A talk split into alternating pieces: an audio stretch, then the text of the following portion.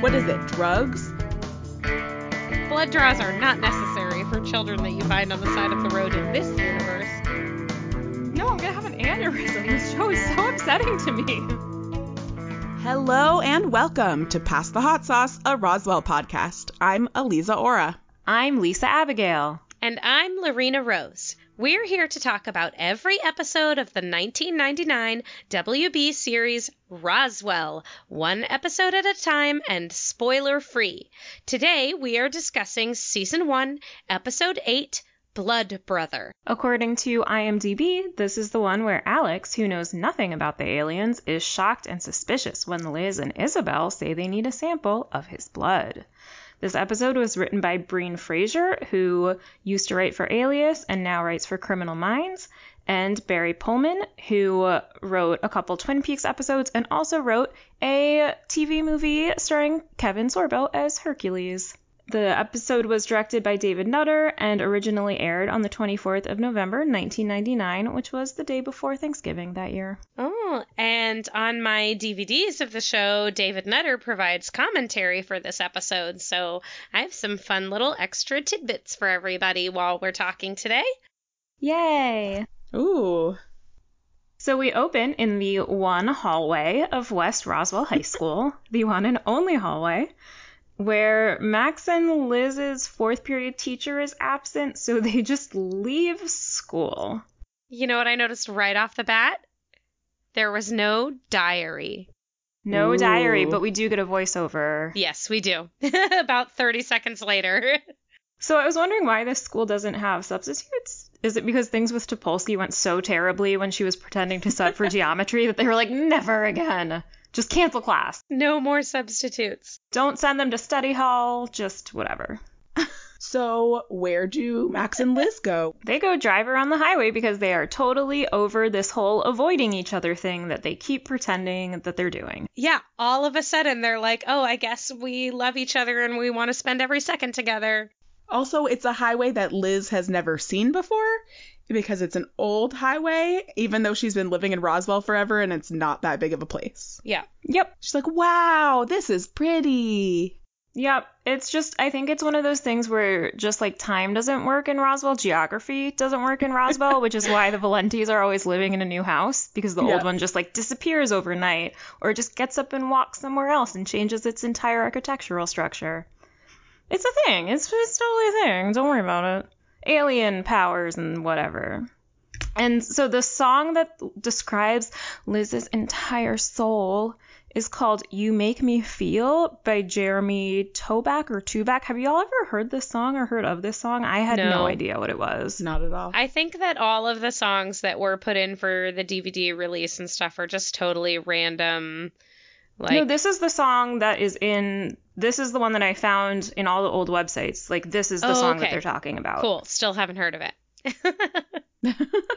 Yep, there are a bunch of songs in this episode that they were like, oh, this song and this song. And I was like, I don't know any of those songs. Well, one of the things that the director of this episode was talking about in the commentary was that he really wanted the this episode to be constantly in motion, um, both like visually and audibly. So this is like one of the uh, a very rare thing in TV where pretty much the entire episode has a soundtrack. You'll almost always have background music in this episode. There are like a sound soundtrack running through the whole thing, and he the cameras are almost constantly in motion as well. Um, there's not really very Oh. many just like hard shots. Like the camera's always slightly shifting or moving around because he was specifically going for that style in this episode. I did notice the music. Okay, I noticed the motion because it made me nauseated. So thanks for that, Dave.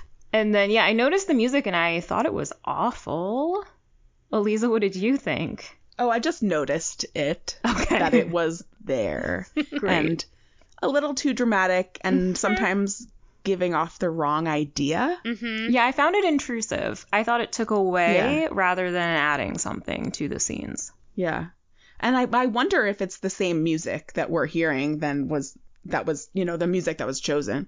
Yeah, probably the score is the same, even if the if the Right. pop music is different. But yeah, I mean, he was going for a specific thing, so it was intentional, whether or not we liked it. Well, one of the things he was going for is this dramatic moment where the Jeep is just soaring through the air because dear Max, of course, doesn't want to hit this horse. And so he swerves and they just go absolutely flying. And this confirms my thought that you should not be driving around in an open air Jeep that does not conform to modern safety standards. I don't think this car is road legal. You have to have airbags. Children, airbags save lives. Always wear your seatbelts. This is very unsafe and I don't like it. You know what else is unsafe? Driving and looking only at your girlfriend in the passenger seat instead of at the road ahead of you. She's not his girlfriend. Uh huh. Not yet. Keep telling yourself that, Max. Yeah, it doesn't look like they came around a bend and there was suddenly a horse there. Like that horse was probably chilling for a while and they were just staring into each other's eyes lovingly. Yeah, I mean it did it did, you know, come into the road pretty quickly, but if he had been looking ahead of him, he maybe could have stopped more uh, or less violently. Yes. Hmm? Agreed.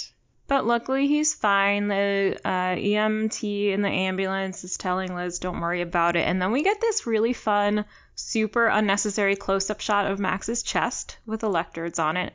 Max's smooth, hairless chest with these two electrodes that was clearly just there because they were like, hey girls, what's up? Like this is the WB. Yeah. Yep. Don't if- you forget it. If that's what does it for you, God bless. The director was also saying in the commentary that he um, directed a lot of episodes for ER, so he was excited to be Mm. able to bring in his like medical TV knowledge to this episode with the ambulance scenes and the hospital scenes, and that some of the workers in the hospitals, some of the like extras who don't have lines, were extras from ER. He brought in some of the same people Oh, fun. so that they'd be good at being hospital people. I think I need to watch ER a third time because I didn't recognize anyone. But for someone with some TV knowledge or medical TV knowledge, uh, it was not all that accurate. It never is. Is anything in this show accurate to anything? Uh, ER was more accurate than this. No, ER say. was. This show is not. Nothing that this show No, does is no, accurate no. to any sort of real life experience.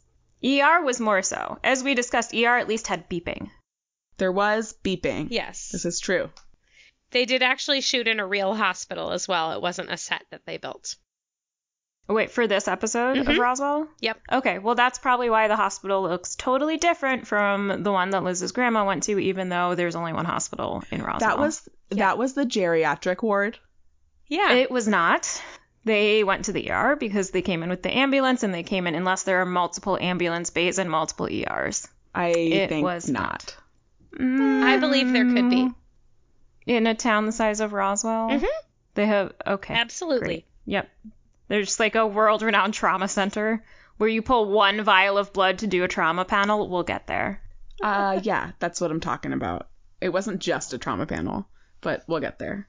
I don't think I've ever had to give one vial of blood when I've had blood taken from me. No. Um, I mean, I have if it's like for one one lab, right? Yeah, I do like when they go when they test just my TSH. They're like, okay, one vial and then you leave. But if they have to test two things, then they take two vials of blood because they do different tests. They don't look at your blood and like they're like, oh, let's figure out your gender? What? Okay. And then also like let's do a CBC and a tox screen and all these like no. We should save that. Yeah, Yeah. I'm sorry. It's so upset. Because I have I do have a lot to talk about there. Great. Okay, so then we're at school. Michael has been avoiding Maria. For once, Michael is in school while Max and Liz are skipping, so shout out to Michael for showing up to class. Great I job, know, buddy. right? Although he is just in the halls, maybe he's not going to class. Well, no, he tells Maria that he is late for class. And since when is he ever worried about being late for class or even showing up to class? Only when he's trying to avoid someone. Yeah. hmm And how dare he avoid Maria in that cute little shirt? She looks adorable. How dare he avoid her at all? And now he's just like, oh, I don't, uh-huh, I can't talk about my feelings. I'm a dude, and it's the 90s, and whatever. Look how good my hair is. Okay, bye. So then she gets a phone call on her phone. Let's remember that this is her phone. Yes. Mhm. And she says, What? Max has been in an accident? You and Max have been in an accident? And Michael pretty violently grabs the phone away from her. He like wrestles it away from her. Yeah, that was not cool. No. Bad, Michael. So then they go to the totally different hospital from the one that Liz's grandmother was in. hmm And then some guy comes up to Topolsky back at school and tells her that these kids are in the hospital. So the hospital, I, I guess they, they call Max's parents and then they call the school? Is that part of their protocol? In a small town, maybe? Is this guy the principal? Do I, I, think don't know. I no idea. that's my guess. He's the high school hospital liaison. Yeah. Okay, perfect. yeah, I'm not sure why he would be called or why he would then go tell the guidance counselor, but I do understand why the guidance counselor would be informed. Anytime there's like a traumatic thing or whatever, often guidance counselors can get involved to support kids. so I guess there's no HIPAA violation because the hospital's not really disclosing anything, but should they really be telling The hospital is disclosing the identi- the identity. Yeah, the identity of, of a patient. them, like that's so a yes. HIPAA violation, isn't it? Um, Of some it's it's a bad just don't do it. unless they have a, a release that's signed. By whom? Max is a minor. Maybe Max's mom called the school to say, one, my child will not be there because he was in a car Oh. accident. Two, why the fuck did you allow my child off campus during a school day to go driving on a country highway and be in an Mhm. accident? Maybe. Although I feel like if your kid's in an accident, you're just hopping in the car and going to the hospital, not taking the time to call the school and be like, please excuse Max from fifth period. Like fuck fifth period.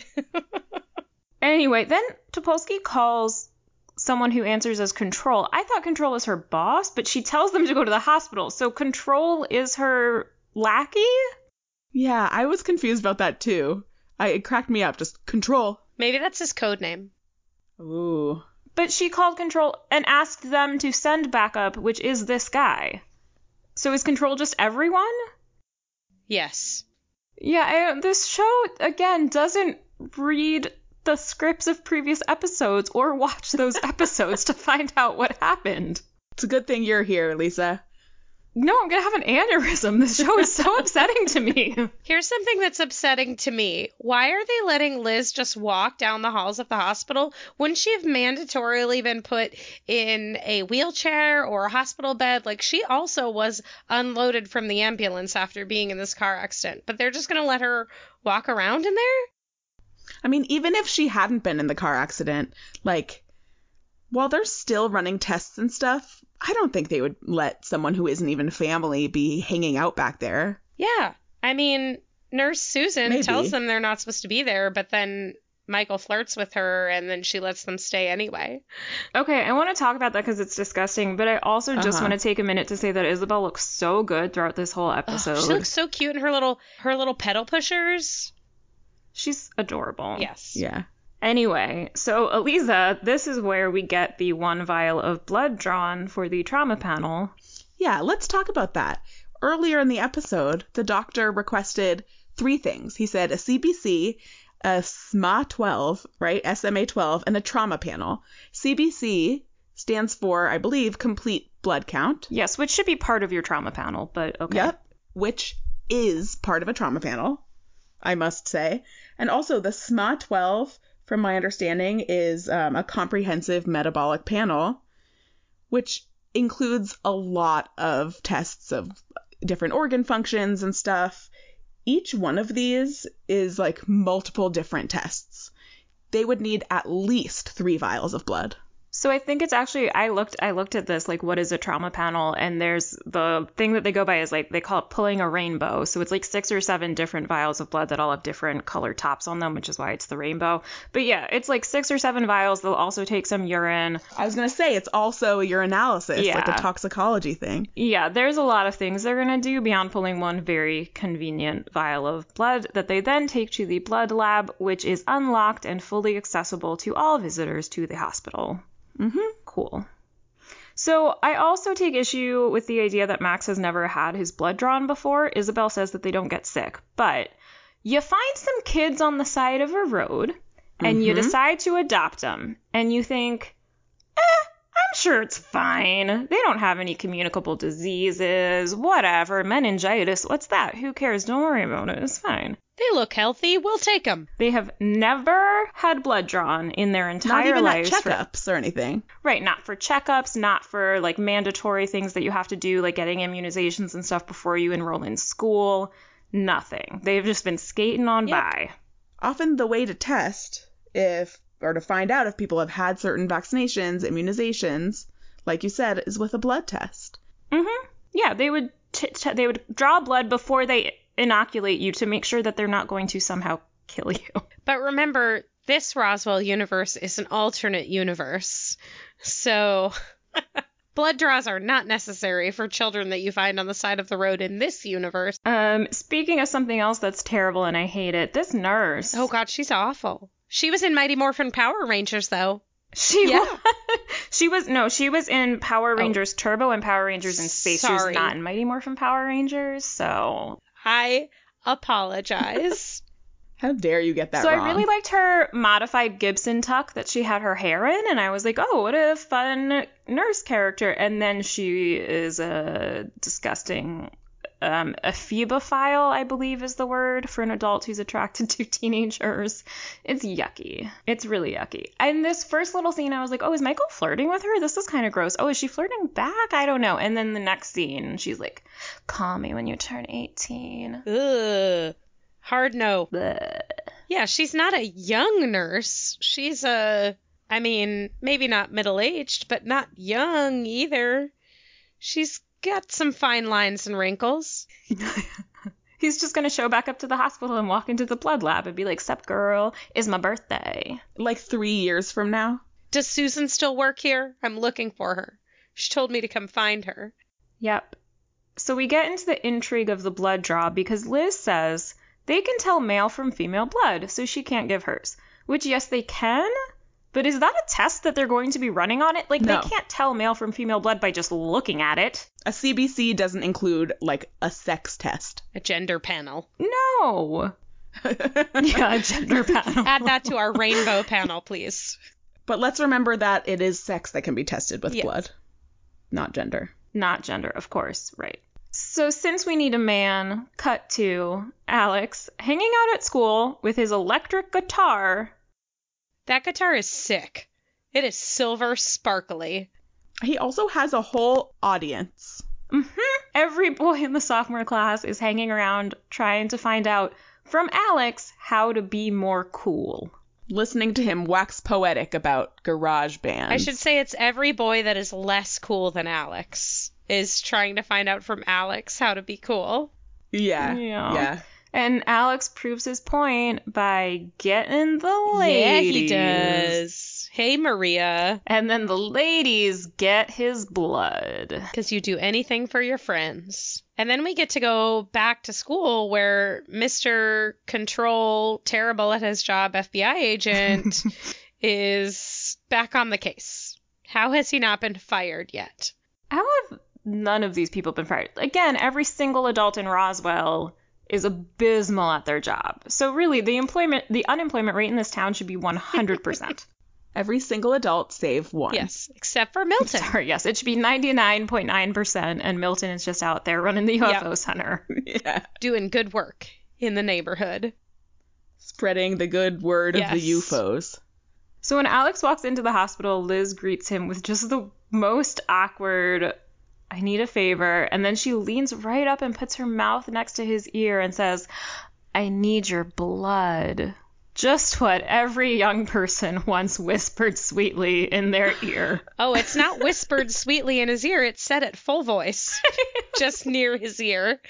No, that's how whispering works. You just put your mouth closer to someone's ear and then other people can't hear you. Yeah, that's how that works. It's like, are we watching an alien show or a vampire show? Maybe both. I need your blood. And it's fine because Liz volunteered at the hospital last summer and she watched nurses draw blood, so she can totally Yes. do this.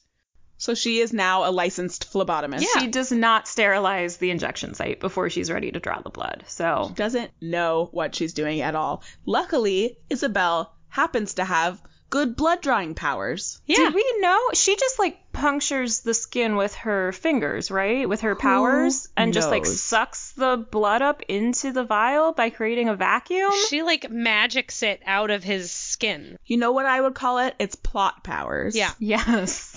You know, like any time that we need something, as, as long as it is convenient for the plot. Mm-hmm. Speaking of convenient for the plot, the nurse sees this random guy that she's never seen before just wearing scrubs and says to him, What are you doing here, medic? First of all, I don't believe that anyone in any hospital has ever just addressed someone as medic. But also, I would think in a hospital where you have somewhat regular shifts, you know a lot of the people who are working on shifts with you. And if you see someone who you've never seen before in your entire life just show up poking around in your blood lab one day, you're going to be like, Who are you?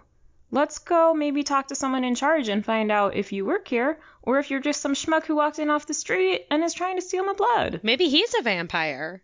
Maybe he is. Maybe there's a secret underground ring of vampires and this guy is in charge and Nurse Nasty Pants is just letting him get away with it. Yeah, because also she didn't follow up on the fact that somebody was in this space and shouldn't have been. Sure did, and she got distracted by Michael, who somehow learned her name. Yep. Then she would have gotten in trouble for also allowing a minor Michael into her blood lab if she reported the other dude. Yeah, it's just a free for all in this blood lab, which doesn't have a lock or keycard access or any sort of security measures. And then we move on to the waiting room where everyone is anxiously awaiting for news about Max, and we still haven't seen Max's parents anywhere in sight, but they're all waiting, and Alex is fed up, as he should be. Well, Alex is actually just being really nice, hanging out, waiting to see if Max is okay. He doesn't get annoyed until Liz is like, Thanks for doing this thing. You can go home now. He's like, Really? Like, I was hanging out being part of the group, and then you're just like, We've used you, and now you have filled your purpose. Leave. Yeah. Yeah, she's being a shitty friend. She's being crappy to him, and then Michael is just straight up rude. Yeah. Which, like, I get that he's impulsive or whatever, but it seems really dumb if you're trying to keep a secret to alienate, sorry for that word, uh, the person who is helping you out and doesn't know your secret but knows something's up. And just saved your ass Mm-hmm. by putting himself at risk. Mm-hmm. Yeah, although maybe not of arrest, which Alex seems to think that he can get arrested for giving his blood in place of Max's. I'm not sure about that. But if he had, at least it would have given us an opportunity to see Jim Valenti, who does not appear in this episode at all, much to my chagrin. Aw. Also, so if the drug story were true, you would think that Alex, being relatively smart, would be like, hey, it's actually really dangerous for you to not tell the hospital personnel what kinds of drugs are in Max's system because they could give him something that literally kills him if they don't know what's going on. hmm Yeah. Also, I think it was funny that it didn't seem like Liz had a cover story until Alex was like, What is it? Drugs? Giving her her cover story. And then she's like, Uh, yeah. Mm hmm. Yep, it is drugs. Because as we know, Liz is bad at lying. She has Yeah. been consistently terrible at it from episode one. She gets better at it later in this episode, though. I have notes about it. Does she? We'll talk about it when we get there. Also, Max had a head trauma, mm-hmm. right? Supposedly on the front of his head, on his forehead. Yes. And all he has is like a little redness. Which is maybe why the doctor just decides that he's going to cancel the MRI and overnight observation that he had planned because Max is busy and wants to get back to school. Because this teenager says, Oh, I'm fine. I feel okay. yeah. I'm fine. Mom, I have a ton of schoolwork. I just want to go home. What? No. No, sorry, Max. Like, if you are having a brain bleed, that's probably going to take precedence over doing your homework, buddy. And also, is an MRI going to show, like, is his physiology that different than ours? Does he have different parts in different places? Maybe. Maybe. We don't know because he's never had an MRI or blood work. Or probably an x ray ever in his life. Maybe things would Yeah. be exactly the same. Maybe they would be crazy different. We don't know. And we're not going to find out today. Liz gets to meet Max's mom, and they both seem very pleased at this turn of events. Yes. Max's mom doesn't get to do anything else in this episode. So this had me thinking, are there any good adults in this show who actually get substantive roles? Because so far, the only two adults that we've seen enough of to get any sense of their personality, and even then it's very limited, are Valenti and Topolsky. We don't have any adults who are actually decent people, just doing their best, except for Milton, and we really only see a little bit of him. We see almost none of the kids' parents. Yeah. Right, Liz's dad occasionally. Yeah, we know he listens to old bands whose songs in the DVD version came out a year after the show was written, but that's fine. Yeah. Yeah, there's just there's not a lot of good adults. You just get like creepy nurses and then some one-off characters and parents who just hang out in the background. Well, I mean, it is a teen show. If you're 16 and you're watching the show, you don't want to see some parents. I know it's just like it's good to get different perspectives sometimes. So Giles plays this function really well in Buffy, for example, Mhm. where he is part of the group, but he is very much an adult, and so he brings in his own worldview. And so this it just gets to be this like echo chamber or it's just teenagers feeding off of each other's drama. And I know it's a teen drama, and so that makes sense. But it would have been Mhm. nice every once in a while to get a little bit of perspective. Hmm Maybe we'll get a little bit more in the future. Yeah, hopefully. All right. And then we get to go to lunch with Kyle. Oh, wait, there's a few scenes first. Is there? They leave the hospital. Michael goes to get Maria's purse instead of her Oh, getting yeah. it, which doesn't make any sense, but it's so that he can see the FBI guys and recognize one of them. That's right. So then they go to Max's bedroom to talk about that. Max has a blue lava lamp. That's fun. The music, I wrote in this, my note for this was Michael is impulsive, Isabel is reserved, the music is awful. And then we get an alley shot because the show loves its alley shots. This Mhm. is of Topolsky meeting the Mhm. FBI guy Yep. who is like, hey, there was a big old blood switcheroo. Maybe we should look into this. There was a guy, he had brown hair, and Topolsky's like, Alex. A tall boy. Oh, it's Yep. Alex. And then Lorena. Then, then we go to lunch with Kyle and Alex. Yeah. hmm Where Kyle just continues to be an asshole. Yeah, although I see where he's coming from with this. Like, it really stings for poor Alex, who has done nothing wrong and is baffled by this. But I get that Kyle would be suspicious if if the show did a better job of establishing that Liz and Alex were actually best friends, like they keep saying they are, even though they've never hung out and don't seem to have any friend chemistry. Um, it would make sense that Kyle would think like, oh, Liz just sent this guy over to find out what I know and if I'm gonna mess up his life Yeah. which of course is not the situation. So again, Kyle's being a jerk and there's no excuse for that, but I understand his motivation here Yeah. at least. And he says, You tell Liz she's not the girl I thought she was. And to that I say, She is not your girlfriend, Kyle. It doesn't matter what kind of girl you think she is, because she's not your girlfriend anymore. She broke up with you. And maybe she doesn't care what kind of Yeah, girl you think she, She is. She probably doesn't. She's a lot more wrapped up in Max. She doesn't give a shit what you think, Kyle. Anyway, Also, one thing he said during this conversation, which I found pretty weird, when Alex was trying to relate to him, be like, yeah, no one's telling me anything, he was like, oh, you're going with that whole simpatico tactic. which, like, what? I think it's something his dad says that he picked up. You know, Yeah. dad was like, "You and me, Kyle, we're simpatico." All right, and then we get this scene where again, like Max and Liz are just going out now. in the middle of the day, too. Yeah, it's in the middle of the day. Uh, presumably, these scenes all happen sequentially, which means that Alex is at school while everyone else is cutting. Yeah. Max and Liz are just like being totally coupley in public. Yep, yep, yep. This is where Eliza got in her one count, but it's not a real one on our laugh count. Yep, so we are now keeping a laugh count.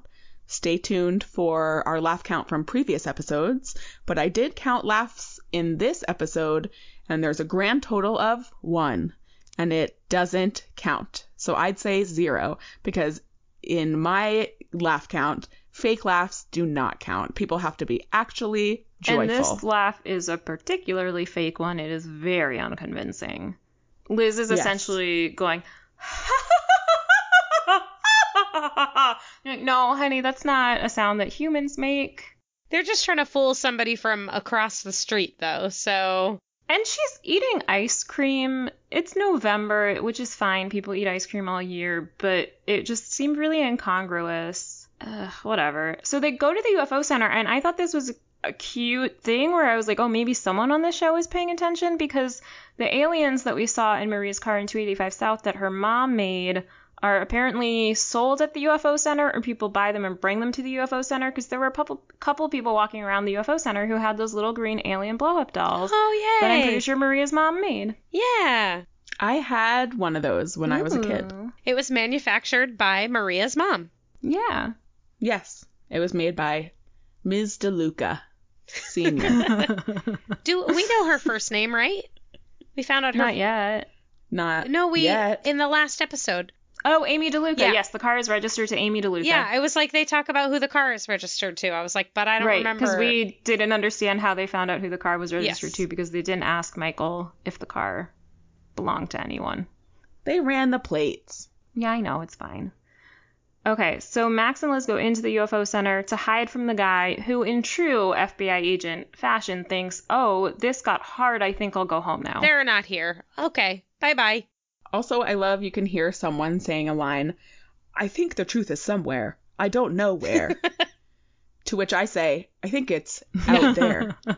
yeah, it seemed like they didn't want to pay Steve Hytner or Hittner to appear in this episode, so they just had a video playing with a pre-recorded generic male voice Yeah. because there's this whole little uh, narration going on yeah. in the background, which okay, whatever. It was all like very heavy-handed as this show always is about finding out the truth.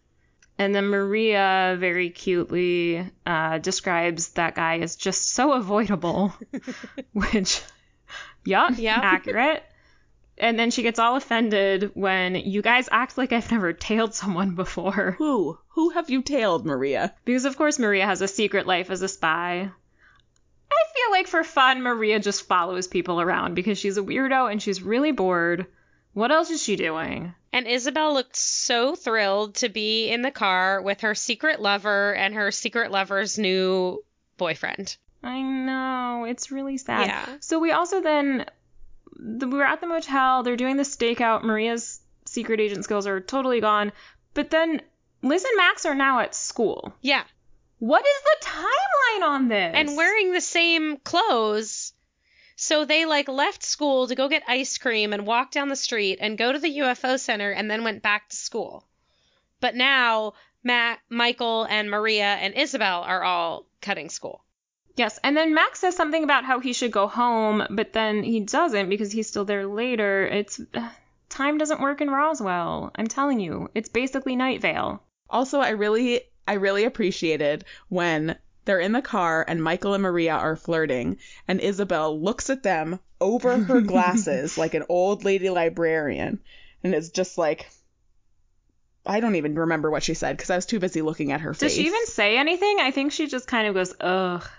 I think she did say something, something like complaining about being stuck with the two of them. Yeah. Also, in this scene, in the director's commentary, the director said that Majandra almost ran over the camera guy because the oh, first Oh, time they did the shot, she forgot to reverse back before she went forward. And she just went Oh, forward, no. and the camera guy is in front of the car, which is why they had to write in that part for her to reverse back on accident first. But she forgot to do that part of the script and almost ran over the camera guy, apparently. So. So she like actually did the thing where she went the Yes, wrong way. yes. Just fun little fact. That's funny. So when they're back at school, Liz sort of suggests that they tell Alex the truth, and Max says no. And I think in this scene and then again throughout the episode, she could have done more to try to talk to Max about this if Alex really means that much to her. And he has done them this gigantic favor. He has shown that he is trustworthy, that he is loyal. And so I get Max just I don't really get Max just dismissing it, but I get it more than I get Liz just being like, okay. Because we have seen before. Yeah, she doesn't try hard. No, she doesn't try hard, and she has told other people this secret before when I've been upset because it's not her secret to tell. And I don't think that that's what she should do now, but I think that she should have more of a conversation about yeah, it. Yeah, that she should fight harder Yeah. for Alex if she believes that, you know, that it's right for him to be involved. He's already involved. And she's not really talking to Max about the position that he's putting her in. Right. That like, you know, you're you're putting me in this place where my friend is mad at me and like may not forgive me for this. Well, and also, again, I think it's more dangerous to have someone who knows you're hiding something but doesn't know what it is because that just makes them Yeah. like Kyle, like wanting to look into this, wanting to find out what's going on. Alex is coming from a much better place in terms of intentions than Kyle is. But wouldn't you rather have that person not be super mad at you and not kind of have it in for you? hmm Yeah, and he's already proven he's trustworthy. Yeah, he's totally on their side. He just doesn't like the way that he's been treated, which is more than fair because they've been crappy to him this whole series. Also, during this scene, Liz invites Max to come get dinner at the Crashdown to get an excellent deal. I know. Excellent deal. A Blue Moon burger, Saturn rings, and a Mercury milkshake, all for three ninety nine, which was in what 1999. Uh, in 2019, it would just be six dollars and eleven cents, which is still a Yeah, great deal. It's a bargain. I imagine the Blue Moon burger being that it has blue cheese like wrapped up in the meat patty, or at least that it has like blue cheese crumbles on top of the burger. yeah, that's a good. I bet it does. That's I don't know what a mercury milkshake is though. Thoughts? It's just full of the metal mercury and it kills you immediately. No, it makes you go crazy first, and Yeah. then it kills you. I just know that's where the term Mad Hatter comes from. Yes, but I think that's prolonged exposure. Yeah. Mm-hmm. Anyway, that's probably not what it is. No, I guess not. I mean, the Saturn rings are obviously onion rings, but I don't have any ideas for the milkshake. What special flavor is it? Is it just like cookies and cream? But then I feel like it should be like a galaxy milkshake. Maybe they put green food coloring in it. Well, listeners, if you have any idea what a mercury milkshake would be made of, please let us know. Tweet at us or send us an email. Okay, I just Googled mercury milkshake and I highly recommend everyone do this because the first thing that comes up is a Freddie Mercury milkshake, which is just a milkshake with a mustache on top of it. oh, nice. Also, in this scene, uh, Liz does a really good job of not saying things that she means to say. So when she's like, I thought you were. And she doesn't say dead, it's just implied. I thought you were. And then also she's like, these are just the things you do when you feel a certain way about someone. As the music swells. It's like she can't actually say what she's feeling or what she was scared of. Sometimes saying words are hard, especially emotional words. I don't like saying them. Fair.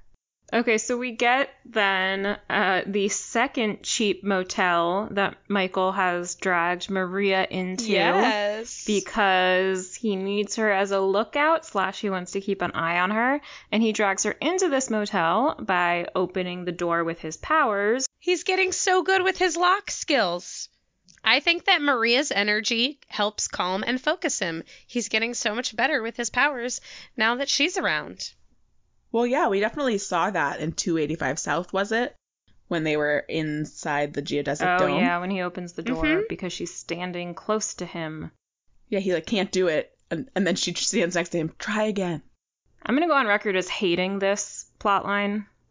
If that's what it is, and it's not just really uneven writing where they forget that Michael's really good or really bad at his powers from episode to episode. It's Maria's emotional energy stabilizes him. Why Maria's emotional energy is so unstable. But maybe that's why the two of them, their energies work well together. Yeah, they complement one another. But they're the same energy. Wouldn't they just build on each other and they would both just spiral out of control? Don't overthink it. They're cute together. Spiky hair and little cute hair flip and bangs. They're cute together. Leave them alone. Not as cute as Maria and Isabel. This is true. I mean, either way. Maria's cute with everyone because she's just cute. She has Yeah. great chemistry with everyone on this show. Yes, she does. She's also wearing a cute choker. Yes. Yeah, so uh, Michael is kind of just wandering around this room like a dum dum. He doesn't really know what he's looking for. So it's lucky for him that Maria's there to be like, maybe you should look in the garbage. Maybe you should look near the phone. Maybe luggage tags have people's names on them, Michael.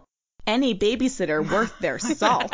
But she does it. I actually appreciate she does this in a really non-condescending way. Like she easily could have been like, "Hey, stupid, why are you looking at his soap when like there's a notepad over by the phone?" She's just like, "Oh, well, in my experience as a babysitter, this is what I've learned." Or maybe a good idea would be to do that. She's very gentle. She guides him which I also think is a smart strategy with Michael because I think if you told him what to do, he'd be like, screw you. But she's kind of like making him think it's just she's making conversation, and then he has brilliant ideas based not at all on what she said.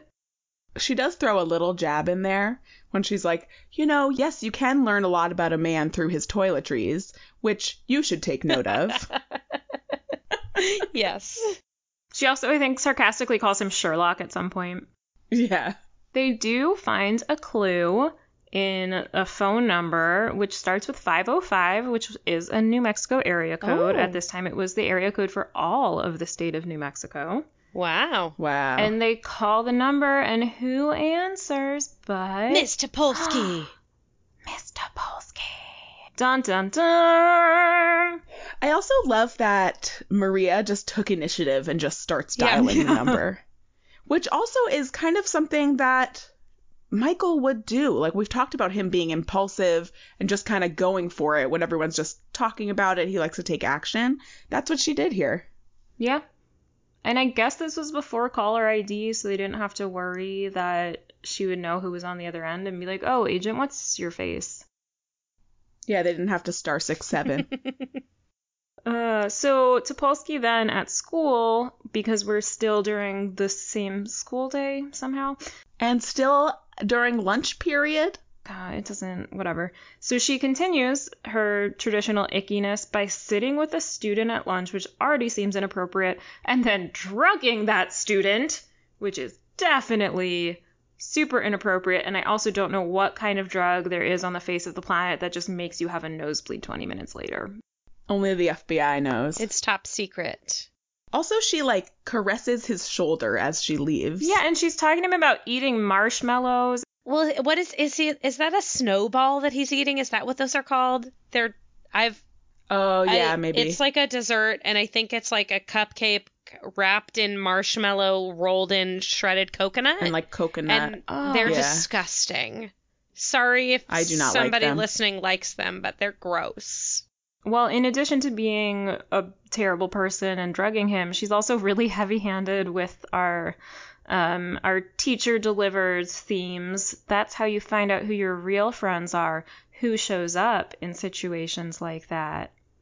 Just prodding him into thinking about how Liz has been a terrible friend to him, even though he's been a great friend to her. So it's really unsubtle but very effective. She also even says to him, "I must admit, I have my concerns about Max." Which like is extremely inappropriate. Yep. I mean, maybe it's because she's not really a teacher or a guidance counselor. But FBI agents study human behavior, and the success of their job is based on how well they can read and interact with people. So, whatever her job is, she is atrocious at it. So, luckily for Max, Liz just so happens by at this very moment to reassure Topolsky that Max is fine, but mostly to shut Alex up before he can say anything. hmm And then I love this moment where Alex stands up to Liz and tells her, I think the line is, if I had a therapist, they'd say that talking with you is detrimental to my mental health. And I was like, yeah, Alex, good for you, buddy. Good for you. Also, cool mention of therapy in 1999 on Yeah, a TV show. right? So Alex uh, also thinks that Kyle is covering for Max too, which doesn't really make sense because that doesn't fit with the way that Kyle's been acting. So I don't know why Alex would think this. It's just like everyone thinks Yeah. that everyone except for them knows the truth. And I get Alex being paranoid about it, but mm, I didn't buy that. But they have to stop talking about it because Alex's nose stops bleeding, and also the books that are in that are clearly in his arm disappear so that he can put both hands up to catch the blood coming out of his nose and then immediately reappear. Ooh, Oh, I did not catch that. I didn't catch that either. I mean, we know he's double jointed. Yes. he just threw him up in the air, touched his face, and then No, he had them under his elbow. He just like oh, bent it gotcha, in a weird gotcha. way. Yep, and was like, oh, okay, yep, that must be what happened. So it's really, I think this is so sad when he's in the bathroom and this jock guy is making fun of him, and then he, Alex just looks in the mirror and says to himself, oh, loser. Oh, I know. I was like, oh, that made me so sad. Oh, oh, poor Alex. I just wanted to give him a hug. Yeah. I know. I love Alex. Uh, yeah. So someone needs to give him a hug, but definitely not Topolsky because she's a creeper Yeah. who just walks into the boys' bathroom without checking to see if there's anyone else there Yep. so that she can pull his blood sample. And my question is, what is she doing with his blood sample? So they looked at Max's chart to see that the results of his one vial trauma panel were normal, but did they then steal the blood? Because otherwise, okay, what are they going to do? Are they going to do a DNA test on Alex's blood, which usually takes 24 to 72 hours, and I don't know where their facility is, but they would also need Max's blood to do the DNA test on to prove that it was a different person. And if they were doing DNA tests, they could have just like broken into their houses as they've already done with Max and taken, you know, hair from a hairbrush or whatever. This whole thing doesn't make sense. I don't know what they're doing. I assumed that they were trying to confirm that it was Alex's blood at the hospital and that they had gotten their hands on a vial, the vial, um, like after the switch had been They would made. have to do a DNA test on both of those vials of blood. yeah, Where are they doing this? they're the FBI, Lisa. Yeah. I I They don't have know. access to just rapid DNA testing on site in Roswell. Sure.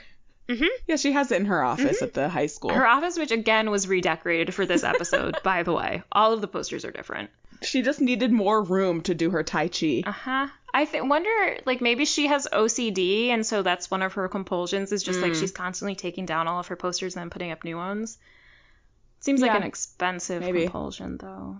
So then we go to this cute scene where they're at the Crashdown and we're quickly jumping back and forth between Maria telling the story of what happened Yes. and Michael telling his version of what happened. And I love the editing just going back and forth. And of course, each of them is telling the story as if they were the ones who discovered it and who found Although it. Maria's, yeah, Maria's is true and Michael's is not. And he adds the great line of never trust a blonde. Gross. Maria refers to Michael as Space Boy, which is the nickname that Max used for him in episode 5. Oh. hmm Hmm. So this nickname is spreading, despite Yep. the fact that Maria didn't hear Max call him that. Also, I think my favorite line in the episode is in this scene where Michael says to Max, Stick a fork in us, Maxwell. We're done. yeah, it's very cute. Although I like it better when he calls him Maximilian. It makes me Mm. smile. So Michael also says he recognized Topolsky's voice. He's like, I would recognize it anywhere. I'm like, honey, she said her name to you. Yeah. So you didn't need to recognize your voice. She was like, hello, this is Kathleen Topolsky, FBI. And he was like, oh, I know who it is. It's Topolsky. But Julie Benz does have quite a distinct voice. She does.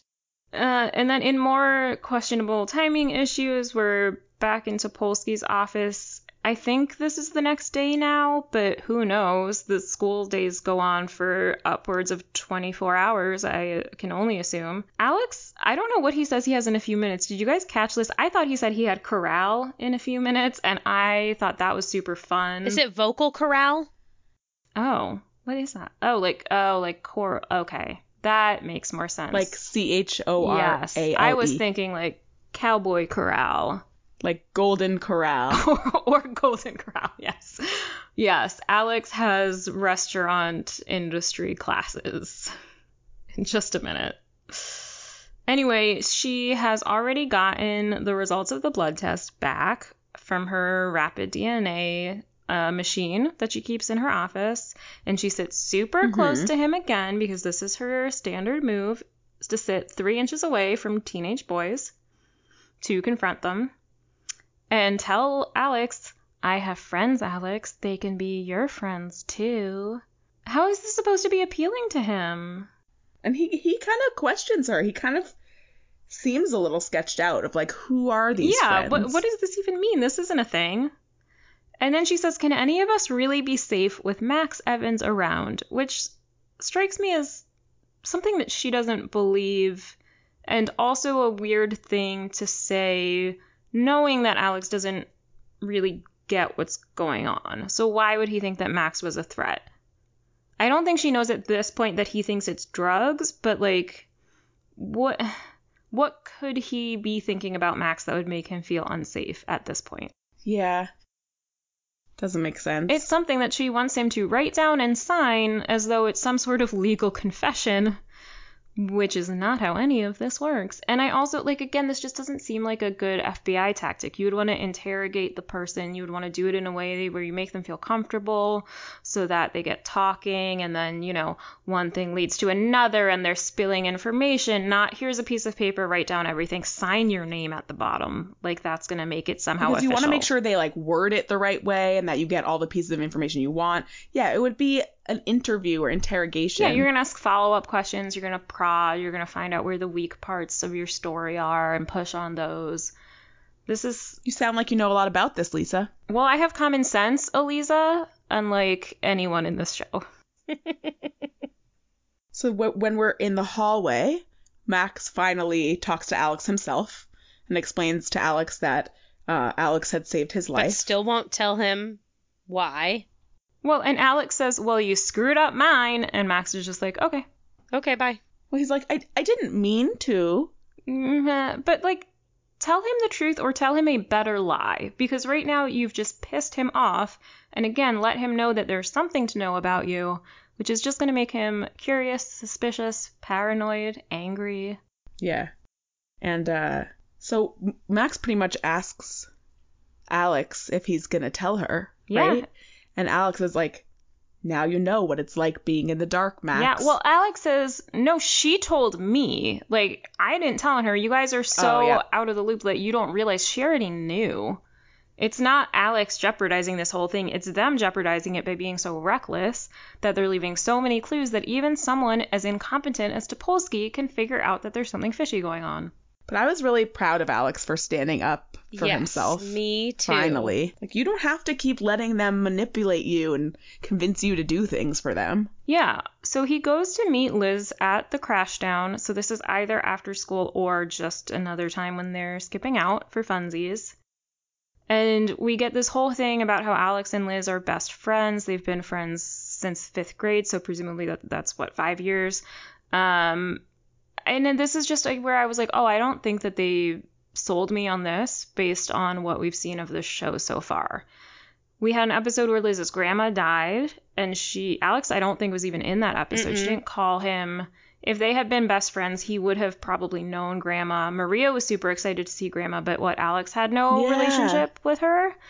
She hasn't hung out with him a single time. Her mom even picked up on their the distance between them, but we've never seen them be actual friends. We've only seen Liz and Maria treat Alex poorly.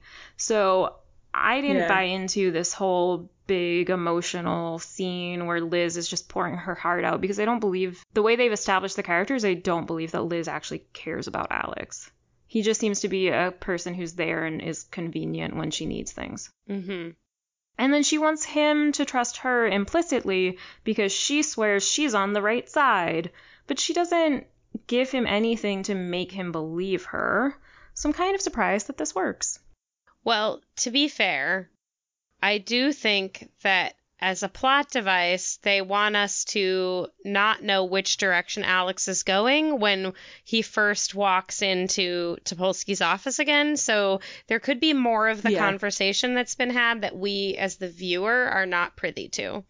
Because the first time I sat down to rewatch this episode, I hadn't seen it in a number of years, and I completely forgot that Alex is going to be on their side, and I thought that he went in there with the honest intention to spill the beans to Topolsky, and then it wasn't until Liz called him out, uh, called Topolsky out, and he goes around her computer that I was like, oh, this is a plan that they have that he is in on.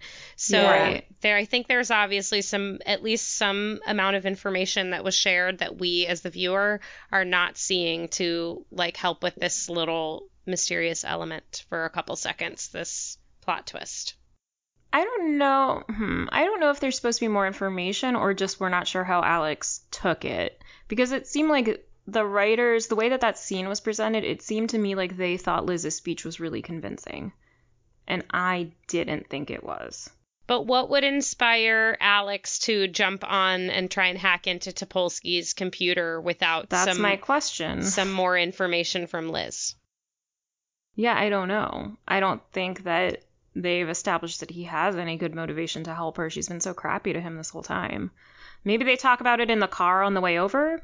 I like to think that there was more to the conversation that we mm-hmm. didn't hear because why would anyone listen to her with those things? So they go to school, and I can only assume that they have left school for the day. They've been gone for a little while, and then they come back to school. They're wearing the same clothes. And the goth guy that we saw briefly in which episode was that when they're in Future Week? Uh, Monsters. Oh yeah, the one who wants to be the guitarist for Metallica. Yeah, or video store clerk. Yeah. oh, yep. But he'll probably just end up at the cheese factory. Yes, he'll be equally happy with any career that comes his way. Uh, but he's there cleaning lockers. I'm assuming he has like detention and so he's scrubbing. Is that a thing? Did y'all have students get assigned custodial duties for detention? I assumed it was like he had written on that locker and got in Oh, trouble for it and had to wipe off the vandalism that he did. Maybe, yeah, maybe he was just drawing some like sick Metallica fan art. yeah. And they're like, "Hey, goth kid, not cool, man. Come back here at 6:30 p.m. when the guidance counselor will just be hanging out alone in her office, as guidance counselors do." mm-hmm. Uh huh. And so Topolsky realizes Alex doesn't know anything when he starts saying like, "Oh, well, yeah, I mean they're on drugs," and she's like, "Oh crap, thought this kid had something." This kid doesn't know Jack. Yeah, so Liz, like Lorena said, comes and interrupts her so she can talk smack about Alex, but haha, it's all part of our plan because Alex and his gigantic wallet chain are going to do some snooping on Topolsky's computer. Yeah, the timing it was perfect too, because she, it was, Topolsky was saying to Liz, "I think we can trust that Alex will do the right thing," and then immediate cut to Alex like snooping on her yes, computer. and dial-up internet and Dial-up. and four-letter passwords are adequate. so to get onto her computer, there's no password, it's not encrypted or anything, and then the internet is dialing up and asks him to set a password, and it he enters his own name as the password. Oh, I assumed he he had done some kind of hacking that allowed him to reset the password. to Alex. Yeah. He's a sophisticated computer hacker who thinks that a good password is the name of the person his who is hacking into name. the computer. But they'll never find it out. It's four letters. So many letters. Is this how anyone thought that hacking worked in 1999? Me. Had they never watched The Matrix? Me. I watched the movie Hackers, which, you know, was pretty similar. So there's some like dial up internet. They plug their laptop computers into payphones and wreak havoc. In any case, he somehow gets to a page that is just a gi- giant logo that says Federal Bureau of Investigations. Yes. And he's downloading the FBI files. And it's not even encrypted, which we know happens when you put things into the Wingdings font.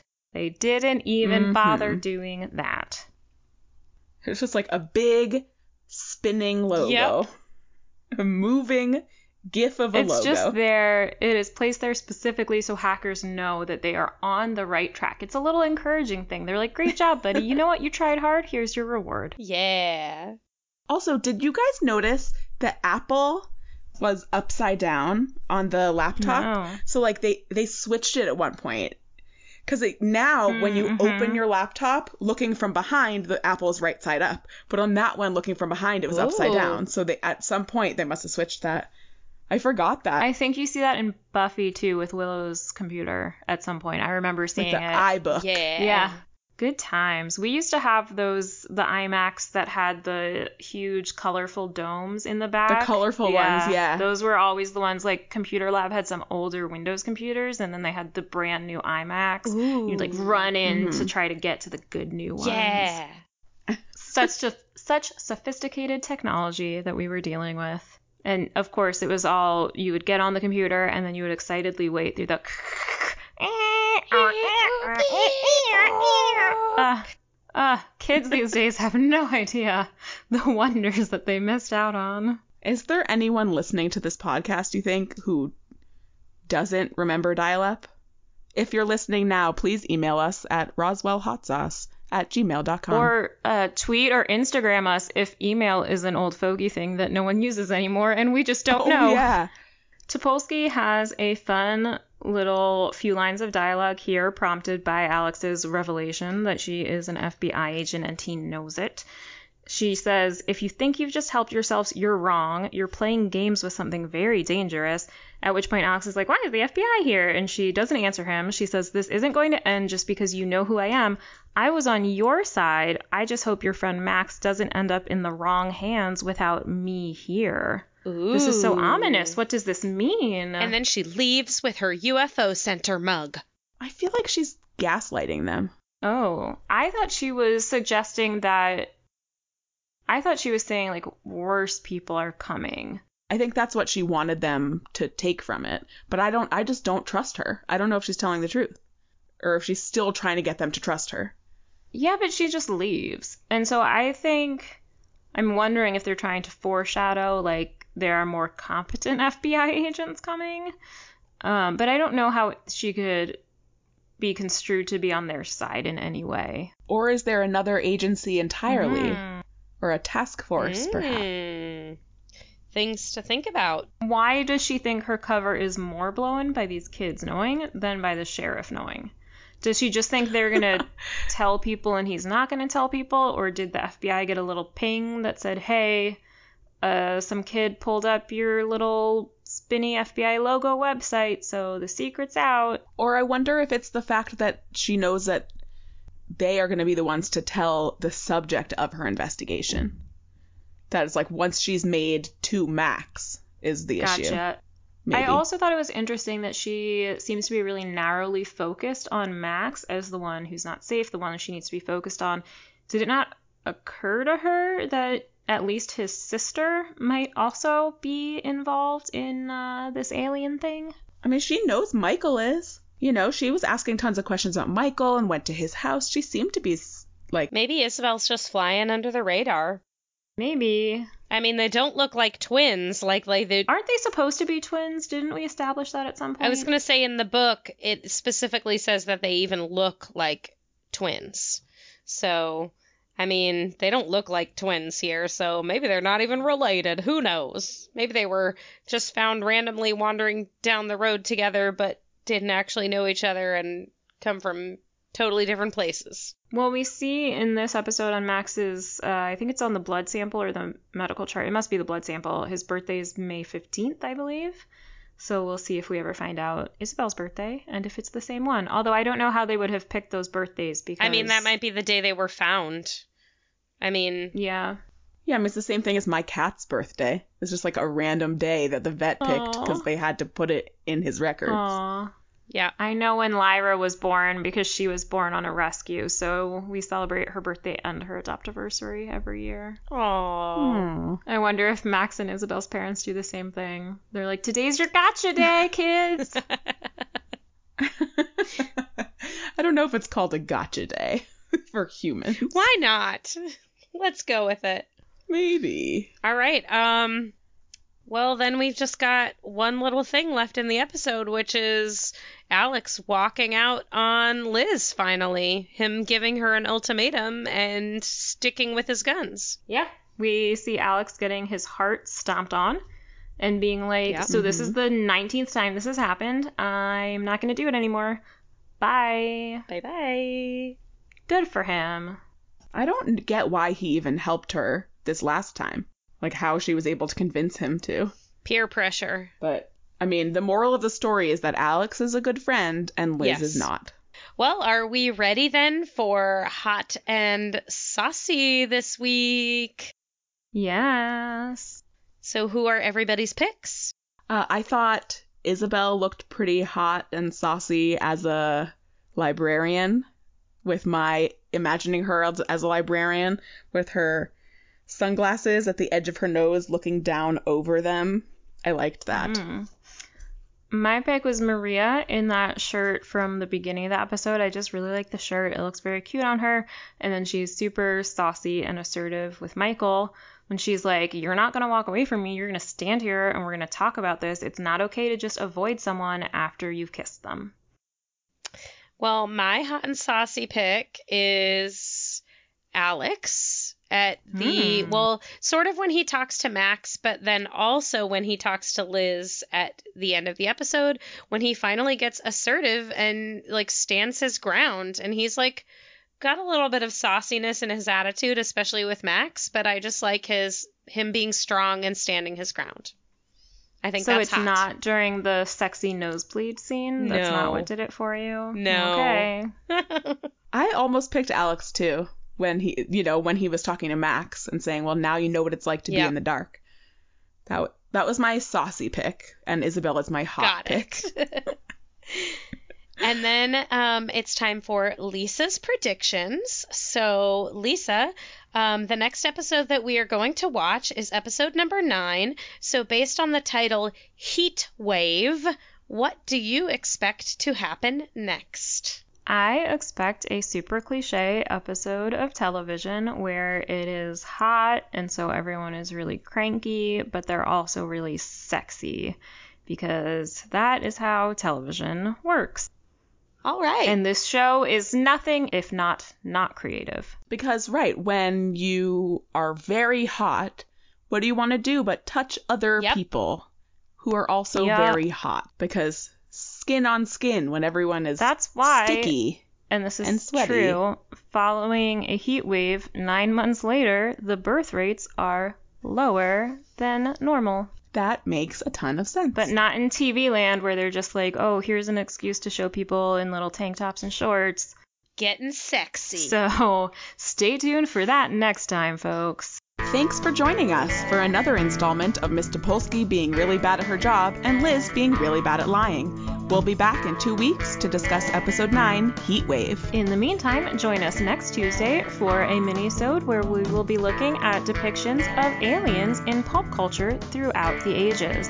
And please do subscribe, rate, and review us wherever you listen to podcasts. And I would just like to say reviews are hugely important in helping other listeners find this show. So if you have just a spare couple minutes, please leave us a review. You can find our website at roswellhotsauce.com, where you can find bios about your hosts, as well as show notes about all of the interesting factoids and things we talked about here. You can also follow along with us on Twitter and Instagram at Roswell Hot Sauce. Also, you can send us an email at roswellhotsauce at gmail.com, and we would really, really love to hear from you. Pass the Hot Sauce is produced and edited by Ashley Hullett. We'd like to thank Mandy Veloso for her time and energy while developing this podcast. Our theme music is by David Belcourt, and our logo was designed by Billy Murray. Until next time. Can any of us really be safe with Max Evans around?